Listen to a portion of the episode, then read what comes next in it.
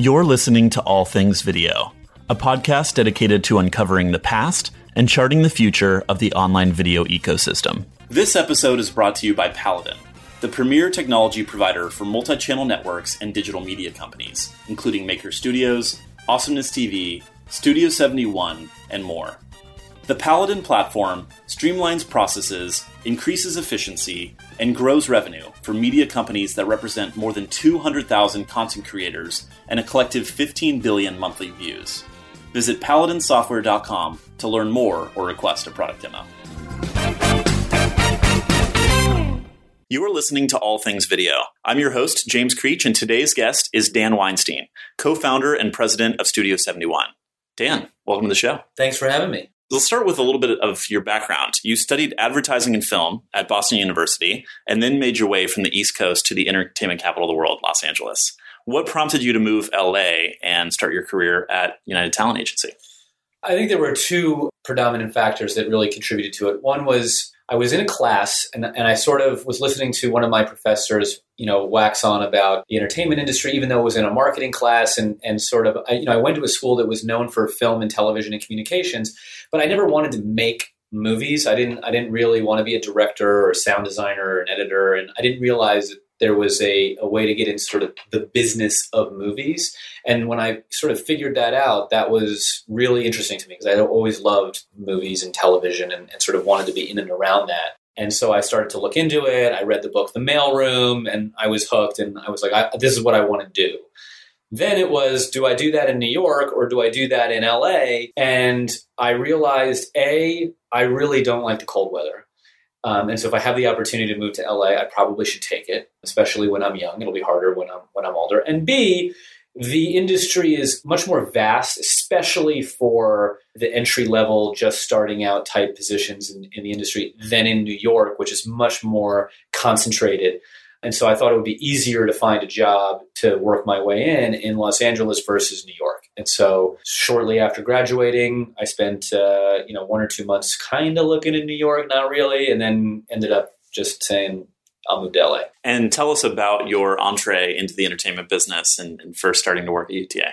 I moved out without a job. I just was like, you know what? I, I, can be a waiter. I can do anything to make a little extra cash while I'm trying to figure out what I need to do or how I wanted to get in. I did know that I that the, the a good way in would be one of the training programs at a talent agency uh, through a number of friends of mine and and reading books like The Mailroom, etc. Even if I didn't want to necessarily be an agent.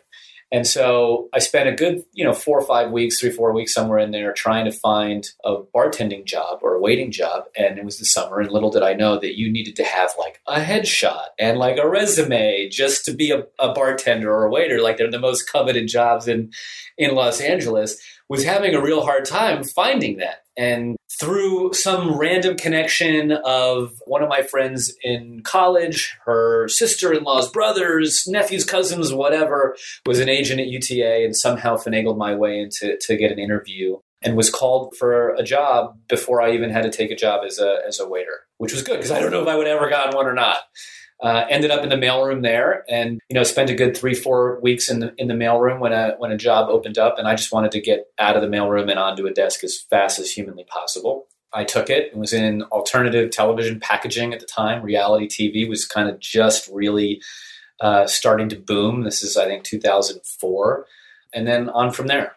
And how did you find your way into the digital side of things? You know, I think when I moved out here, I, I very much had it in my mind that I wanted to be Jerry Bruckheimer that that I wanted to make those movies on that scale and be that you know that credible and and and so I was trying to figure out a way to do that. I ended up working for a big talent agent at at UTA for a little over a year and really loved sort of the talent element of it. That I thought I didn't think I would love it as much as I did, but you know, on the eve of sort of like, are you going to be promoted or, or, you know, where, you know, you can be a coordinator now, et cetera, et cetera. I was like, you know what, if I don't try going the producing route, I'm going to regret it, I think. And so I told my boss, thanks, but no thanks. But can you help me find a job to set me on the path of becoming a producer? And I, she ended up getting me a job working for Stacey Sher, who's a big movie and television producer. At the time, the company was called Double Feature Films, formerly Jersey Films with Danny DeVito. And they produced some of the, my favorite movies of all time, you know, Pulp Fiction and Get Shorty and, you know, a whole host of others. And so I thought that was a really interesting opportunity. I spent six months working for her, seven months working for her. And a couple of things happened. One, there, there wasn't, it was a very small shop. I really got an intimate look at what making movies at a studio was like the length of the process. I mean, they had things in gestation for nine, ten years that were in active development for that amount of time. And they had their team around them. And so there wasn't really sort of that upwards trajectory as I thought there would be. And I really started to get a little disenchanted with the process, right? They're making less and less movies these days, less and less original material. Indie film is kind of dying and maybe going more digital. MySpace, if you can remember that, was just sort of getting going. I think YouTube was was really just starting and they were getting sued by everybody. And so I thought I need to be in a place that was a little bit more on the cutting edge, a little bit more entrepreneurial, not not set in in sort of the ways of tradition and how things were. Not that that, that you can't succeed at that anymore, and, that, and they did phenomenally well. But I, I needed to satiate sort of a little bit more of an entrepreneurial spirit.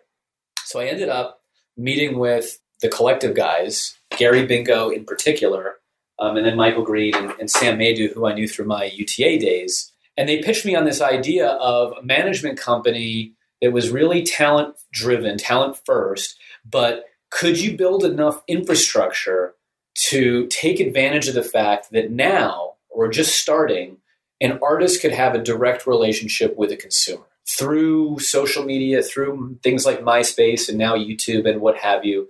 And then could that put you in a position to eventually partner with said artist and sort of circumvent that more traditional Hollywood path? So could you go around the movie studios, the record labels, the TV networks? Could you go direct to an audience? Is there value there? How can you extract that value? Sort of was, were all the questions we were looking for answers, but it was really interesting. It got me excited about what they were, how they were looking at the world. I joined in sort of late 2007, primarily doing digital marketing. I would say the rest is history, but we'll talk about that. Let's talk about that history. Yeah, no, that's, that's great. So, so tell us about the early days of what at that time was the collective, a management company. We were representing a, a really nice roster of comedians in particular, as well as some actors and, and writers, etc. But we were we were working with Martin Lawrence and and in particular through Martin, I think we're representing a up and coming comedian named Katt Williams. Katt had a lot of credibility in a very specific demographic, but sort of was very, very lesser known than your sort of Ellens and Jerry Seinfeld of the world, obviously. And you know, the old Hollywood way would have been to knock on HBO's door and and say, "Look, I've got this really talented guy. Will you do a half hour, hour comedy special with him?" That was the venue to build your sort of stand up comedy career. But he would have been in line for years behind the stable of whomever HBO or Showtime was was dealing with at the, at the time. That was a, a larger name. So we decided because we knew how voracious his audience was in, in and we knew how to reach them and what sort of areas they were, what websites they frequent, and all that sort of stuff. We thought if we could finance a stand up special, make it efficiently, that at the very worst, we could throw up a website and sell DVDs direct to the fans in the audience, or take them on tour, or sell them out of the back of a van, and come close to sort of breaking even. And the rest was only upside. And so we financed the first comedy special called uh, The Pimp Chronicles Part One with Katt Williams. And we ended up going to HBO this time through the acquisition side and not the development side. Katt was a brilliant comedian, is, is was a brilliant comedian, and HBO ended up buying it for us for not a lot of money. And in retrospect, um, and maybe not even in retrospect, we would have paid HBO to air the special because that was the crux of our marketing. That was how we were going to reach the, the biggest audience possible. But we retained all the rights. We owned the home video and we released it through, I think, Vivendi Entertainment at the time, into Walmart and Target and into the right um, you know, sort of big box retailers that would service that demographic. And then we did a lot of online marketing to build up the buzz, et cetera, et cetera. Focused a lot on YouTube at the time and uh, ended up selling, I don't know, it was like three or four million DVDs. It was a huge, huge success. And, and we retained everything. Katt and us partnered together, sort of, again, it was sort of the realization of that theory that could you do this in sort of a different way? Mm-hmm. Helps to validate that model that you really can exactly. reach the consumer directly. Exactly. And I'll accelerate a, a little bit because that was really interesting. And then we, through sort of some funny circumstances, around marketing some of our other stand-up DVDs, we were introduced and signed uh, Lucas Cruikshank, who's the who had this character Fred on YouTube. And at first glance, it looked like this, you know, sort of kid with a camcorder, kind of speeding up his voice and saying, like you couldn't even watch it, sort of as an adult. But he had built up this following that was sort of insane. And at the time, we didn't even know, you know, was this a real audience? Was this like a hacker? Like, how, how is he bigger than Universal Music Group on YouTube? Like that was it was it was Fred. I think it was Ryan Higa at the time, and then Universal, and that did not compute to us. And so we signed him as an acting client, and we decided to do a couple of tests. We cast him in an episode of iCarly. He spiked the ratings. We put out a holiday EP with some original music that we didn't spend a lot of money on, but was pretty catchy, kind of uh, Chipmunks esque style. Uh, sold 100,000 units over the holidays off of two music videos driving to iTunes. I mean, that, that's like recording artist level kind of sales. And so it validated the fact that it was it was absolutely a real audience. Not only was it a real audience, but it, we could move them to other platforms and we could trigger a purchase. Right. So that was really valuable information. So we decided to, in the same vein as Katt, the same model, make a movie with this kid around this character that he created, this world that if you when you really get in, it's this really kind of edgy world with characters, bullies, dads, like the love interest. It, w- it wasn't just this kid squeaking into a camera. And so we financed a movie. We actually partnered with Brian Robbins to help produce the movie and we cast a great team around the project. So the writer was a co-EP on The Family Guy, and the director was a hot up and coming video director, and, and sort of gave it its best shot to be great. Made it, and then ended up licensing it to Nickelodeon. I think in 2008, if I'm remembering correctly. Wow, so this was even before the launch of Awesomeness TV. But, oh, way before. Yeah, but did, maybe I think we did two or three Fred movies before Brian launched Awesomeness. I mean, we we invited him into that sure process, which ultimately became a right. studio focused on doing exactly what you're talking right. about. The interesting thing is, for a funny anecdote, we tested the movie because we, we, we made it. We didn't know what we wanted to do with it just yet. We we hired the uh, testing company to to test it with all the major studios, and you know they they cast an audience from some town in some somewheresville and and screen the movie and then do the questionnaire. And the guy came back and he said, I, I can't, I don't believe these results. Like they're not, this can't be the case. We're like, what?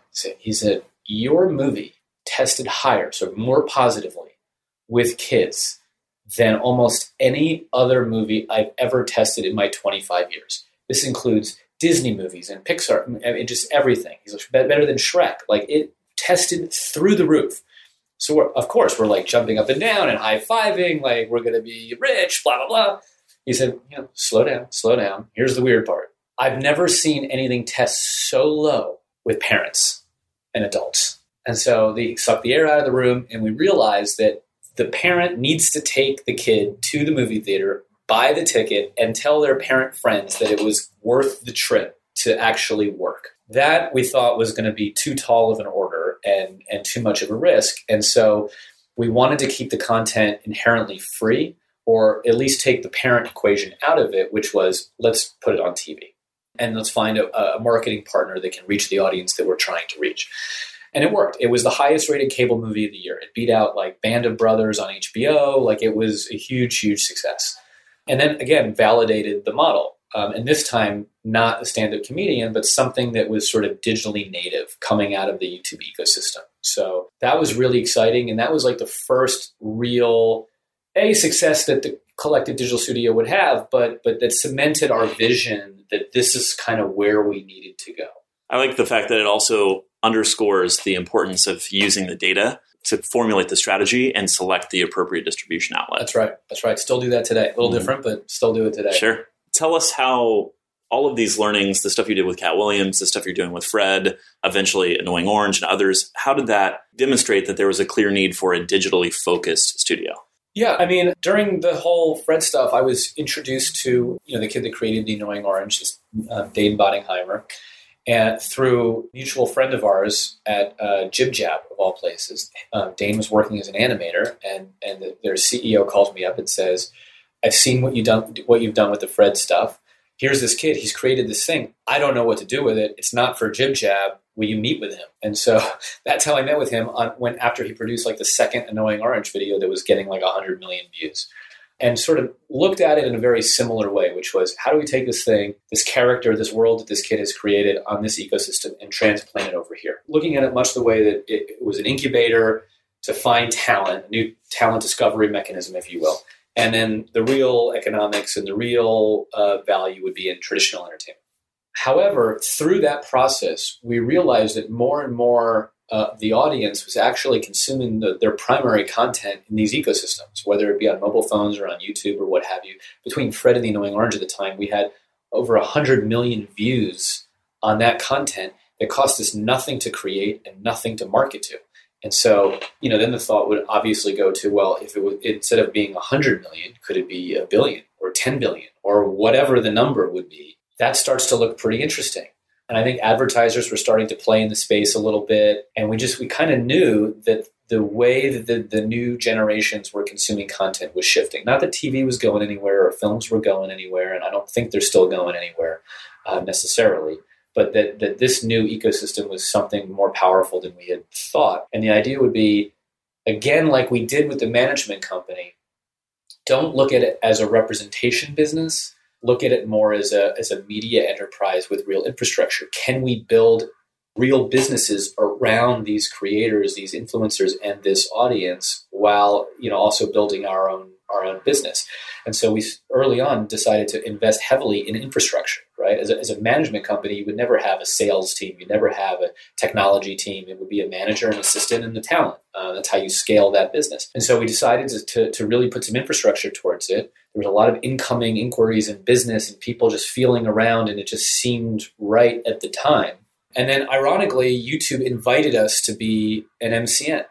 And part of their rationale was they didn't understand how to deal with me in particular. So I, I remember calling up because very much it did start very much as like a management uh, relationship with the talent. I was managing Dane, I was managing uh, Rhett and Link and some of this other talent. And you were generating these huge volumes of views on their platform. So obviously they knew how the creators and the channels were doing. Right. Did they know that you were involved? Well, that's the point. So so they knew who exactly who the creators were. They definitely wanted to be in business with and around the creators. And then I would call or I'd get forwarded an email or something, and I'd say, you know, Dane doesn't want that, or Rhett and Link, can we do this, or blah blah blah. And they're like, "Who are you?" So I'm their manager. They're like, well, "What's a manager?" I'm, what do you mean? What's a manager? Like um, Brad Pitt has a manager. I'm their manager. I speak on their behalf. I'm helping them build their businesses. You know, yada yada. They're like, uh, I don't, I don't understand this. And so they they sort of asked us to become an MCN, which in their mind at the time gave us the, the right, at least legally, to communicate to them on the talent's behalf. I don't know if they knew what they were getting into, but but that was sort of you know the impetus around it. And can you place this in time? When was that? 2010 or 11. Okay, so you'd been doing this for a number of years, working with the talent, but yeah. eventually YouTube said, "Hey, you know, yeah. this is a this is a real business. These creators are moving audience. We need to yeah." And I started I started exploring other platforms at the time. YouTube was the only game in town. I was sitting on this I don't mean to belittle them by calling them assets, but this this huge audience network essentially from these creators. And so I went into the marketplace and I was looking at things like AOL and, and, Blip TV at the time and others and trying to figure out are there ways to share audience or how do I maximize CPMs, the elusive CPM, and where can I find more advertising dollars? And do, you know, do we have to be so beholden to, to YouTube at the time? And that ended up sort of culminating in this you know, we should double down, become sort of uh, an MCN, and and and sort of build an enterprise on on on top of what YouTube was already providing to the talent, because inherently they were a technology company or a, you know an engineering a social platform, and we were a talent company, mm-hmm. a content company, and so it made sense to sort of try to do that, and that's when we sort of became an MCN. And so that officially formalized Collective Digital Studio. That's the point from which Michael Green's collective management company became you know, the four of you really focused on building yeah. a digital yeah. video business. Yeah. At that outset, what what was your thinking? What was kind of the vision for the company at that point? The idea was was not that dissimilar than the original, which was can you can you build up enough infrastructure to help artists, help creators maximize their value in the marketplace, retain ownership, retain rights, you know, the Annoying Orange television show is still owned by Dane and us, not Cartoon Network. And how do you maximize where the dollars are coming from? So in this world, a lot of the dollars were coming from advertisers, brands, sponsors, etc. So could we build up a sales team to help bring opportunity to these creators as opposed to them just kind of fielding a few incoming inquiries? Can we really commoditize it to a certain extent and sell it into the marketplace like a TV network would? And so we spent a lot of time doing that and building out a, a sales apparatus to, to take that. And then the idea was can you build up a, a, a little bit of scale? Because if you have scale, you have a little bit more leverage in the marketplace. You can just you can execute at a higher level. Um, you get out of the one-off you know deals here and there and start having real relationships. And we understood the talent. We were close to the talent. We could help them execute, and we could sort of elevate what had been going on sort of previous was, was sort of the idea. And then on the content side, so it was always about brands, content, and talent. You know, and how how that sort of triangle continues to sort of flow around itself. The brand support the content, support the talent, talent supports the content and the brand. It, it's sort of a, a cyclical pyramid, if you will. And we just we just kind of doubled down in that in that arena. Let's talk about the scale component a little bit more. So we're at the dawn of the MCN era, yeah. and we see networks like Maker Studios, eventually Awesomeness TV, Fullscreen Machinima being launched at the same point, and they really focus on scaled channel aggregation, right? Yeah. Whereas your approach was much more sticking to your talent management roots, thinking about kind of building a boutique network and focused on how do we work closely with these talents to leverage the potential for them yeah. on multiple platforms. Yeah. Why that thinking? Very well informed. So look, we, you know, we came from Hollywood. We realized very early on that you can't scale what is inherently and will continue to be a service-based business to such an extent without sacrificing the level of service that you're providing, right? And hits drive the business. We were not interested in sort of playing in the long tail. I think other companies came at it less from the Hollywood side of things and more from the technology side of things. Or an ad network side Or an ad network side of things, which was just like scale, scale, scale, scale, scale. We'll figure out what to do with it when we have it. By the way, not unlike things like Twitter, etc. It's sort of just like get as much eyeballs and audience as you can and then you'll figure out what to do. And, and we didn't want to do that. We wanted to be an entertainment company. We wanted to, to have a product that, would, that had real value in the marketplace and that you could distinguish because at some level of scale, Maker Studios or Fullscreen's Network is not that different from YouTube itself, right? It's just a bunch of everything in that ecosystem.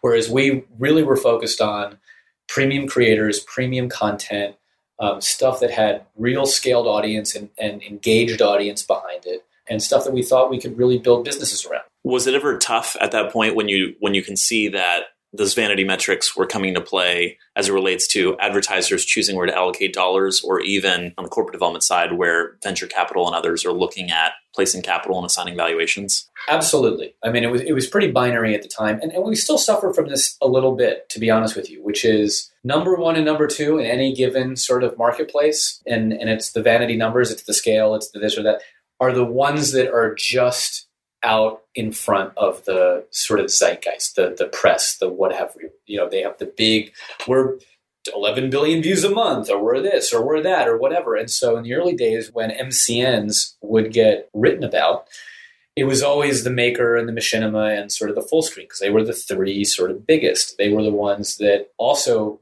early on brought in big venture capitalists and investors to help propagate their their message. We didn't need that earlier on. We, we actually had a, a very cash flow positive business in the management company and were reinvesting in sort of the digital studio and up until a certain point hadn't needed to raise any outside capital. And so we didn't have the Peter Chernin or the Mark Suster or the whomever that was that was you know fighting that battle for us.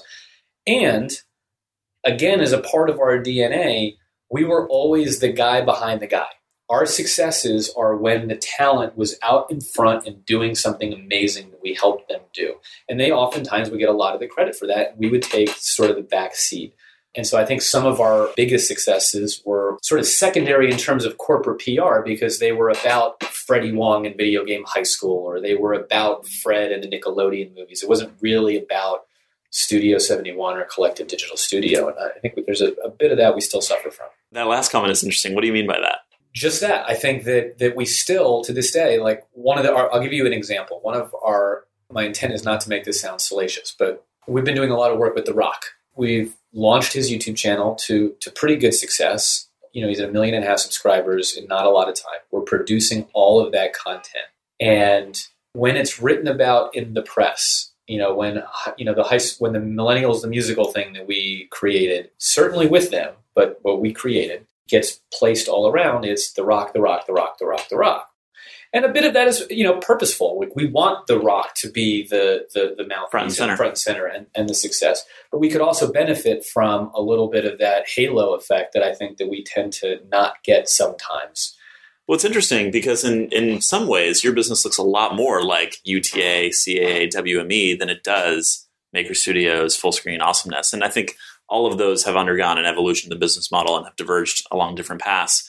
At a point in time, it seemed like there very well could be talent agencies that focus specifically on digital talent, right? You had Big Frame, you've had others certainly in, other parts of the world, like Gleam Futures in the UK. Why didn't Collective Digital Studio continue to just be a talent company? And maybe that would have prevented UTA and WME and CAA from getting into the game in the way that they have today. What do you think about that? Is there enough of a business to build around digital talent representation? Yeah, I think at the time we made the decision, I don't think that there was. And I think that we had a management company, and there were two things that were sort of weighing on us. One is there wasn't a tremendous amount of enterprise value to a management company, primarily because you didn't own any assets.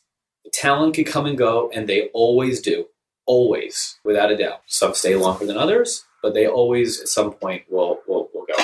So uh, you're at the whims of talent. You aren't creating any assets that that you own or that you can sell or that contribute to your value.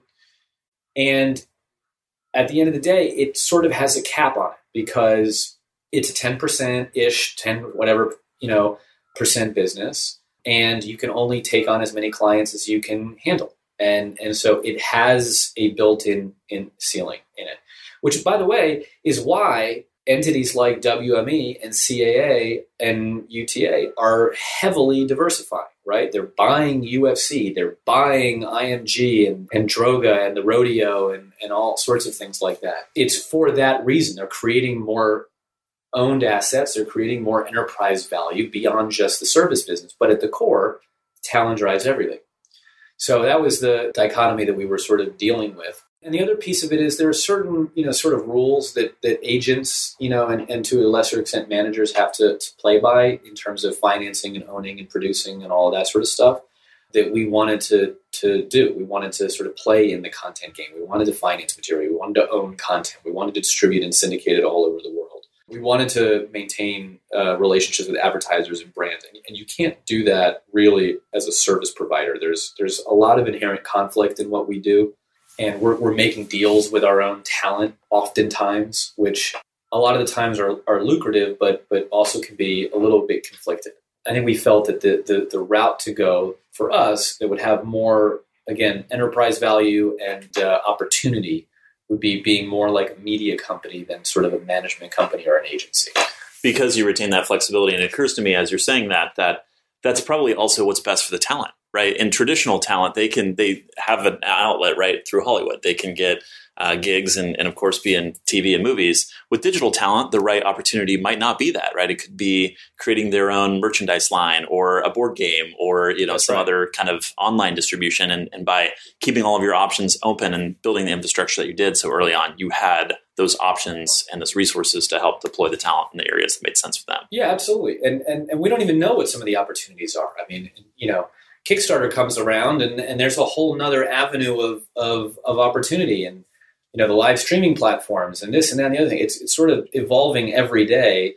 Um, and so we try to be nimble and have enough expertise and, and, infrastructure around to be able to execute for, for these creators, which basically come down to how do you sort of extract the value. I, I don't want to use the word exploit, but, but the audience that they've built, right? Or monetize that audience that they've built and we play nice with agents too. It's not it's not a if or. It's it's very much they can be a part of the team, and they especially when a talent wants to play in in sort of that traditional sort of uh, world, whether it be you know television or film or, or, or what have you, certainly add a tremendous amount of value. In July 2015, German broadcaster ProSieben purchased a controlling stake in CDS at a valuation of $240 million. How did you determine that ProSieben was the right partner for you? So this is interesting. It goes to what's exciting about the future. So ProSieben had a subsidiary, a company that they owned called Studio 71. And it was a German MCN. It was the biggest one in the marketplace, one of the biggest in the marketplace. What was interesting about Studio 71 was that ProSieben was able to sell the advertising inventory on YouTube through their television sales group directly through an ad server into, into YouTube, which none of the others were able to do. And by proxy or by virtue, they, they were able to increase the CPMs or the value to the content creators pretty much instantaneously, which was a real value proposition for them. They also had relation, you know, they were the number one or two broadcaster in the territory, and the relationship with the television network and all those other things was very attractive to the talent. And they had a very similar mindset to us, which was hits drive the business. We don't want to be long tail. We want to work with the right and the biggest talent. And so the idea was okay, if we were to merge these two entities or, or share our sort of learnings and, and sort of expertise, could you replicate what we're doing in the US, what they were doing in uh, Germany, all over the world? And could you set up sort of satellite offices in local territories designed to execute both on a local level and on a global level, right? So a fully integrated company that was global in, in, in nature. And so, for example, ProSieben can now sell our inventory in our network in Germany. That has incremental value to our creators and, and, and people that are traveling to Germany or what have you that we, we have the ability to execute over there. Similarly, in Canada, we've got deals with, with broadcasters and, and advertisers that are buying out our inventory. We have an office in Canada with seven people. The talent that live there can walk into an office, deal with a partner manager, deal with you know whatever have production resources, etc. And so we're executing very much lo- in their local market, but also executing across the board. So Matt Santoro, who is a Canadian talent, Lilly Singh, who's a Canadian talent we're operating in the US at a very high level as well. And so we started an office in the UK. Latin America is next. Australia coming soon. Other other territories in in Europe to follow. So the idea was take what we've built and sort of globalize it. And that's why they were an interesting partner. They they they saw that vision as well. They believed in that. They looked at their business very similar to the way that, that, that we do, and they're a very respected, you know, media company in the, in the world. Seemed like a, a, a good partnership. It's interesting to me because ProSieben is perhaps one of the most, I'd say, disciplined investors in this space, right? They've looked at all of the MCN deals prior to this one and they passed on a lot of them, right? And there's kind of this rivalry, and RTL was so inquisitive in the space, right? With StyleHaul, with Divimove, with Broadband TV, and ProSieben hadn't really made any bets until, of course, the, with the collective digital studio deal. And they started by making a small investment, right, at around 20% or something, and then worked with you for a long time to make sure that was a good partnership. So, what has your experience been in working with them? And it's been good. I mean, we've been growing the partnership. I think that they brought a lot of things to the table that we've needed. And there's also some challenges in terms of how we used to operate the business that we have to sort of get comfortable with. You know, for for example, for a long time, a lot of the you know the decisions around here were made with you know my partners and I getting in a room, debating something for an hour, getting a gut feeling about it, and saying, "Yeah, let's try it," you know. And and more often than not, we, we we tended to be right. We were on the right path, but that's how we did it. Not that there was no analysis. There was. It was just. It was very um, fast, nimble, and and sort of startup mode. Yeah, startup mode. Now there's a lot more process. There's a lot more I don't want to say oversight is that's not the right word. Formality. Formality and analysis and everything, every deal, every venture that we that we want to explore, you know, has to have a, a business case around it. It has to fit into a P&L and a budget and all that sort of stuff. And, and I think that we needed more of that. But I also think getting used to that has been just challenging from a, how we were operating. I think that's good. I think they give us a lot of credibility in the marketplace. Not that we weren't credible before, but but having their backing and, and having them help us operate globally, which we didn't really have the ability to do on our own and out of the U.S., is really valuable. And uh, you know, they know they need to be in the space, right? They know they know where television is headed. They know that they need to um, be a big digital player and and so you know they they made a bet in us and, and we make up a big piece of their digital portfolio at the moment and so it, has been good. When the acquisition was initially announced, the plan was to call the entity Collective Studio 71, kind of yeah. along the lines of the merger that you mentioned. Yeah. And I don't think a lot of people understand where the name comes from. They have two channels. Sure. They own channel one and channel seven. Ah, sure. So 71. Okay, terrific. Right. And so, what eventually led to wanting to call the business Studio 71 and just stick with the existing? This is something that we debated for a long time. We had felt that we had built up a lot of brand equity in the name Collective, albeit in different iterations. There was Collective Management Group and Collective Digital Studio and Collective Sounds, which was our music label. So, um, and there was another entity called the Collective, an audience network that was very much in our business, which we didn't realize when we got into the business. It was sort of this digital ad network or an audience network, which is a little confusing. Um, but we, we did think that, that, there was some value in the collective. And so the idea was, you know, how do you, you memorialize this by keeping the collective in some way, but also knowing that we merged with another entity. And then collective studio, collective digital studio 71 or collective studio, however, what we were doing, it just kind of didn't make a lot of sense. It always got shortened to the collective anyway. And I think we, we wanted to use it as an opportunity to sort of signal sort of 2.0 of what it is that we were doing. And so, that was the right time, if at all, we were going to go through a facelift and a rebrand to do it. So very, you know, for like a month or two, it was Collective Studio 71, and then we made the idea that look, if we're going to be a really integrated company, it needs to be Studio 71 US, Studio 71 Germany, Studio 71 UK, Studio 71 Canada. It all needs to be Studio 71 rebrand, new new new brand message, new identity, new logo, the whole thing. And so it was just the right time to do that. No, it makes a lot of sense. So what does the future hold for Studio 71? Uh, so I alluded to it in, in the answer to your last question, which was how do we operate globally, right? The world is only getting smaller, in my opinion, more people, but smaller. And there's more platforms, more people are coming online every day. The younger generations that are that are sort of coming up and the older generations that are sort of going away are consuming content in very different ways and you need to be able to be operate globally. So we're really focused on opening up new markets and doing it right, not like some of the other uh, entities or competitors that we have that are just sort of on a land grab. Again, that long tail, sort of just what have you. But how do we work with the right talent in the right market and be able to execute for them? But that's going to be a big focus coming into the next year. And then you know, it is sort of is cliche to say, but content has always and will always be king. So we want to double down on our, our output of content. I think we produced three or four movies last year and a handful of small series.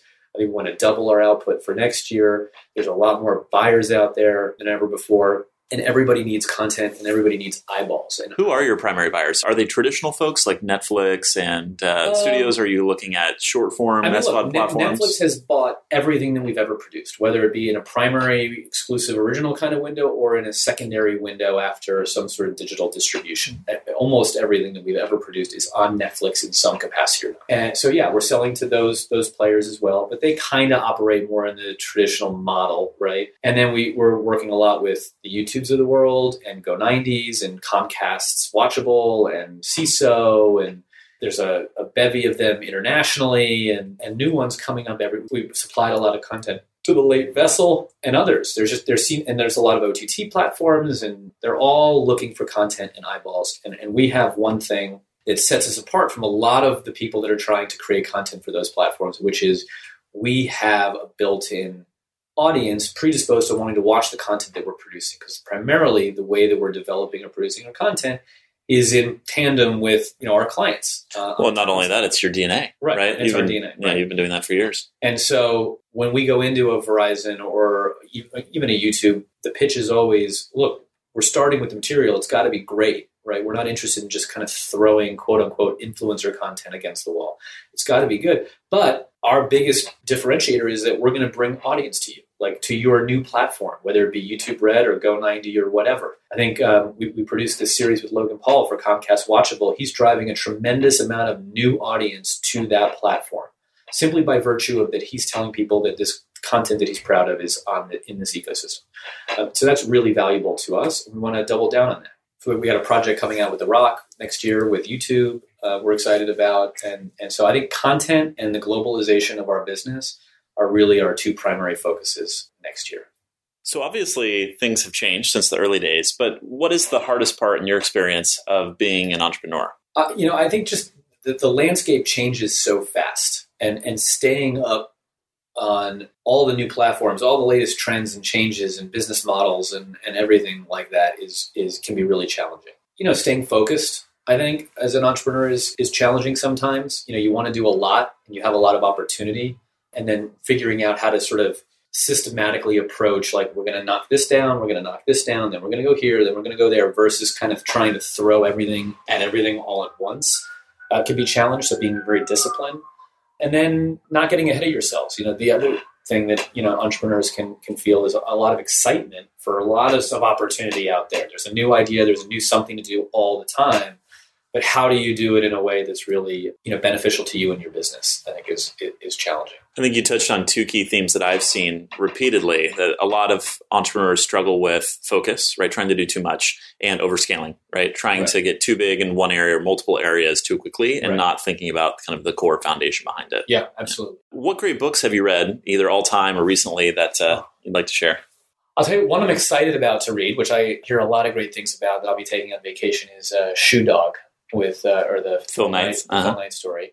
I tend to I have a long commute, so I tend to like listening to books on our industry or other entrepreneurs. So recently, I've you know I've read uh, the CAA book, uh, phenomenal, yeah, really great. The ESPN book, which is probably one of my favorite books, just because I, I, love ESPN and the sports, and that story is just fantastic and really rich. I read uh, the Elon Musk book and the Amazon book and and you know the Twitter book and Steve Jobs, and I love those kind of you know books and stories. Just find it fascinating. I, I, remember one of the really interesting things was, and then I'll, I'll end on this was, I read in succession somehow the the ESPN book, the Steve Jobs book, and Disney War, which is essentially the story of Michael Eisner and Jeffrey Katzenberg and that era of Disney, and they all had the same characters in the book. And how they were being portrayed was kind of different and interesting, but the timing was all the same because Steve Jobs was was at Pixar and selling it to Disney, and and that was a big part of the Steve Jobs book and era over there. And then ESPN was also being sold to Disney at that time, or ABC from ABC. They were, investors were in this one and that one, and all the characters just sort of uh, tangentially were a part of all these different worlds and books, and it's kind of just interesting to read them in succession like that. What is the best piece of advice you've ever received? I'd say there's there's two. One I, I credit to my dad who always said that you know on the on the path to sort of success, find a void, find something that somebody's not doing, and fill it. And if you do, you'll sort of make yourself irreplaceable or invaluable. And so, even in businesses that I was in where there was a specific role, I've always looked for things that are what are we not doing? What is somebody at this place not doing? And how do I step in to do it? Sort of how this whole thing started. I was brought on to do one thing, and then I realized no one was really focused on the digital space. Stepped in and just kind of figured it out, right, and became kind of invaluable in you know in doing so. That that would be one, and then there's a long story that is for a time when we're having a cocktail together that I will tell you that's quite funny. But uh, I learned uh, from Stacey Sher based on a mishap that you know sort of the entertainment industry or industry in general, you know, the real currency is information, and you want to get as much as you can and give as little as you can. And so don't overshare, don't be braggadocious, don't play into the rumor, whatever. Like collect, don't give. That's your that's your currency. So I thought both of those were pretty pretty valuable. Hmm. Do you think that latter piece of advice still holds true today? I mean, one of the kind of core tenets of my philosophy is to try and be generous, right? And to give and share information. And I think that comes back to you in spades that the idea of kind of withholding connections, political capital, information is not necessarily the best operational policy anymore. It's an interesting thought, and I guess I guess that was it, it's been very sort of specific, especially in sort of the old Hollywood, like who's writing what script and who's doing. You want to be the first at the table. You want to know the most. You kind of you're trying to extract opportunity for you and your clients, and you do so by being well informed. And if you're informing somebody else who is potentially your competition unnecessarily, then then then that could be a problem. That said, you do make a good point that that sharing of knowledge and sharing of, of information, I, I tend to think we as a culture at the moment overshare but also has a lot of value to it. And and you're right, it does come back to you in, in, in sort of space. What's coming next? If you had to make three predictions about the online video space, what would you say? I think we're in a content boom at the moment. And I think, you know, what I mean by that is there's a lot of players out there buying content for new platforms or for you know established platforms and new new products or whatever the case may be that I don't think will sustain itself. I think that there will be some consolidation, there'll be some losers, and you'll have you know your winners who are probably well established at the moment anyway. The Netflix, Amazon, who is kind of coming more into our space versus otherwise. But I think there's going to be some definite. Uh, I think that boom is is is going to wear out soon. I think we're going to have our survivor moment soon, and I don't think we've had it yet. And and so what I mean by that is reality television had been around for a long time. You know, real world, this, that, cops. You know, this was, this was reality television, but it was considered the dregs of television and the entertainment industry until in 2000, the finale of the show Survivor had a Super Bowl rating in 2000. Right, 20, 30, whatever million people tuned in for the finale of Survivor, and then I'm, I'm sort of hyperbolizing, but the next day reality television was no longer the dregs of content. And and fast forward three or four years primarily the, the programming on on television and prime even in prime time is or was reality television right? And it became extraordinarily valuable. And companies that that realized that early on the Endemols and fremantles and of the world are billion dollar enterprises at this point right? We have not had that survivor moment that one thing that born out of this world and distributed in this ecosystem transcends to such a level that a survivor did or something else that make everything you, you, sort of not rethink everything but everybody take notice. And, and no longer will short form content or digital content be considered sort of secondary or tertiary but holy shit this is here to stay. This is there's real value here. Can you believe what just happened? Yada yada yada. I don't know that we've had that yet Great predictions. I totally agree with you on the idea that there's going to be consolidation and a lot of losers, particularly in the SVOD OTT race. I mean, there's over 300 just domestically, yeah. uh, let alone the explosion that's happening internationally. And there's just, there's not enough attention and audience uh, patience to support that many platforms. Yeah. I agree. And if you were starting a business in the online video space today, what would you do? That's a good question. I mean, look, I'm very bullish on kids. I think that they're just being trained in different ways, right? I remember seeing my daughter at three go up to my parents, her grandparents' television set that was at her level and trying to swipe it right? She, because everything should because be a touchscreen. Everything, yeah. everything should be a touchscreen, sure. right? That, but she's growing up in a world literally where most screens are gesture based in some in some form. She watches content on an iPad or an iPhone or whatever. Very rarely, if ever, on television, and if on television, through some sort of digital ecosystem like iTunes or whatever the case may be. And that's only to, she's going to grow up and she's going to continue on those habits, right? They, I don't know, they call them the cord nevers or what have you, but there's just going to be more of that. And so I think there's a real opportunity to innovate in the kids space, both in content, in education, in technology, in all of that sort of stuff. I'm not specifically saying, you know, just in the content that's being produced. That might be how we as a company play into that ecosystem. But, but that, that's something that would be really, I would get into that space. And Dan, where can people find out more about you and more about Studio 71? Uh, they can find out about uh, me on LinkedIn, I guess, and um, D Weinstein 21, I think, is my handle on studio71us.com. Well, this has been a blast. Thank you for sharing so Thanks. much. Had a lot of fun. Backstory on Studio 71 and the Collective Digital Studio, of course, and then sharing your thoughts on where the industry is today and where it's headed. This was uh, this was great. Thank you. Thanks for having me. Thank you. Thanks for tuning in. I'm James Creech, and this has been another edition of All Things Video. If you like what you hear, we hope you'll share and subscribe for new episodes. See you next time.